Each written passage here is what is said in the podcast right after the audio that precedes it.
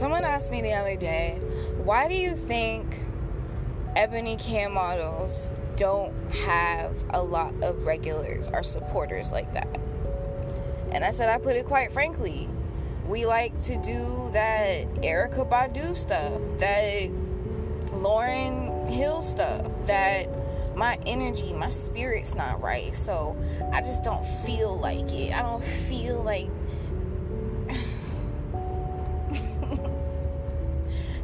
there is a time to not feel like it. There is a time and place to not feel like it. It's after you've gotten to a point where you are in a position to take a step back and really not feel like it. Regardless of how some may feel, how some may think about the times where I came around, I came online around the clock the times where I was more available than not, the times where I was always around, team no sleep, as one person said. Those times were a buildup. You know, after watching a few Vice YouTube type documentaries about there is there is this Chinese live streamer community, PG 13, that is very big. People are making six figures, millionaires off of this lane of income. And there are a multitude of Vice YouTube documentaries centered and focused around the lives of these women and how much work goes into what they do. Now, I do half of that and I still complain on some days, and I'm still sitting here talking about being overworked and underpaid. Most of them work 12 hour days more often than any of us could ever imagine. Live streaming, keeping their energy full blast, you know, keeping people interested for hours at a time, for months on end. So when I think about why most ebony models don't have a lot of supporters or regulars, for one, it's a lack of consistency.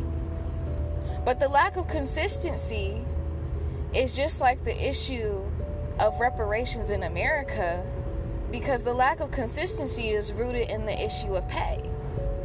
If ebony models, point blank period, were equally promoted, equally on the same playing field as their other counterparts when they put in the same effort, if things were equal, it would be a whole nother ball game. It would be it would be a whole nother ball game.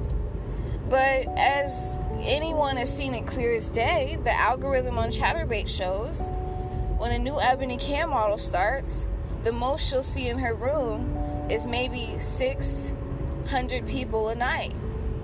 A new ambiguous Ebony Cam model starts, she might see fucking 5,000, 6,000 and gain 23,000 followers in the first week. A new white model starts, don't let it be a white couple. Man, y'all see what the fuck go on. So the lack of consistency is not wholly responsible on the individual. It's a lot that goes into it. It's the logistics. It's it's where they're you know rent. It's where they live. It's where their you know regional medium income is. It's like what they've done before how much money they made before what they can do. Can they do this full time can they trust leaving their job for this? Do they want to end up grinding all day every day on cam to make ends meet to gain a following to get some traction? To be on enough to get to the point where you can take time off without stressing about it can we? Yes, but as we also know, it's either one of two people in the ebony sector. It's the bombshell that can do that. It's the va va voom, you know, walk down the street, looking like a million bucks. And it's also it's also the interactive one. It's the engaging one that is able to do that. But the engagement also comes with consistency. You know, me, myself, and I, I like to consider myself a mesh of both. I like to consider myself a mesh of va va voom and engagement. Cause you know. and with that in mind, I'm very fortunate, I'm very blessed, I'm very lucky. I appreciate the blessings that have been bestowed upon me by genetics since it, it just happens to work out that way. I don't need surgery. But well no one needs surgery. You you get what I'm saying. You Oh fuck. this is why my intro is what my intro is. Anyway, um you know, I, I consider myself to be very blessed and I'm thankful for the logistics of my history that put me on a pedestal. Okay? Because, quite frankly, y'all motherfuckers make this hard on people who aren't on an equally footed, grounded, rooted pedestal. Y'all make it hard. Can't be consistent to have supporters or regulars if I don't have a consistent amount of viewership in my room, if I'm not willing to be consistent on the slow days. I had a podcast a few weeks back where I was really down and out in my mind because I had went four straight days without making 200 bucks. And I was like, damn, like good thing I started up the extra side incomes cuz like what the fuck is this? You know what I mean? Like what the fuck is this? and it's just it's just that's why consistency it's a matter of consistency it's a matter of how often you're willing to be around when shit's not good it's a matter of how much grit you're willing to put in when the algorithm is working against you it's it's a matter of how much you're willing to give to get to know people to really figure out what your audience prefers to see and what you're willing to give. You know, it's not an overnight situation. For those of us in this sector, it's not easy. But I feel like, one, that's the original reason to why there are a lack of supporters or regulars. So many of us go missing for weeks, months at a time because well quite frankly, just it's it's not how many slow days can you take in a row? And then you have to compound the fact that each personality, though we may start camming, we're not meant for camming in the long term. Some of us are cam models, and we should have really by now stuck to passive incomes. I know specifically me personally, I'm the type of individual, I've said this before, like I have a year cap on how long I should feel I should be able to do, I can withstand, for emphasis, live streaming and dealing with the social aspect of this.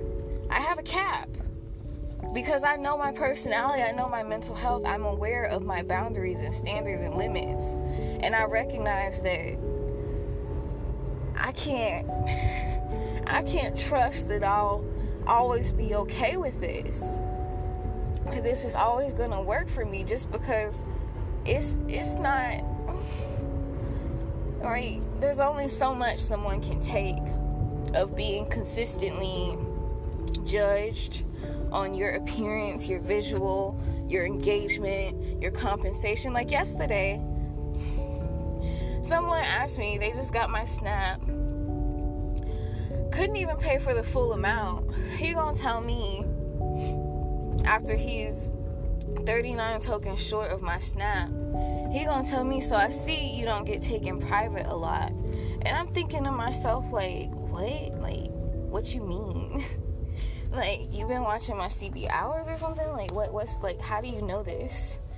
And it's just basically off of that one night. It's like the level of assumptions that people create when it comes to this world for ebony cam models is it's just it's just a lack of consistency it's a lack of standard in even making these assumptions and even getting to the point of assuming that even getting to the point of assuming that I don't quote unquote get taken private a lot just because I didn't get private. You know, it's just like who really gets privates a lot? Like the only people I ever see getting privates a lot, their privates are under 30 tokens a minute. So hell yeah, they don't get privates a lot. But they're also only probably getting 150 tokens and 300 fucking tokens to be taken away from their stream. I refuse to only make eight to fifteen dollars to be taken away from a crowd of people watching me. I need at least 35.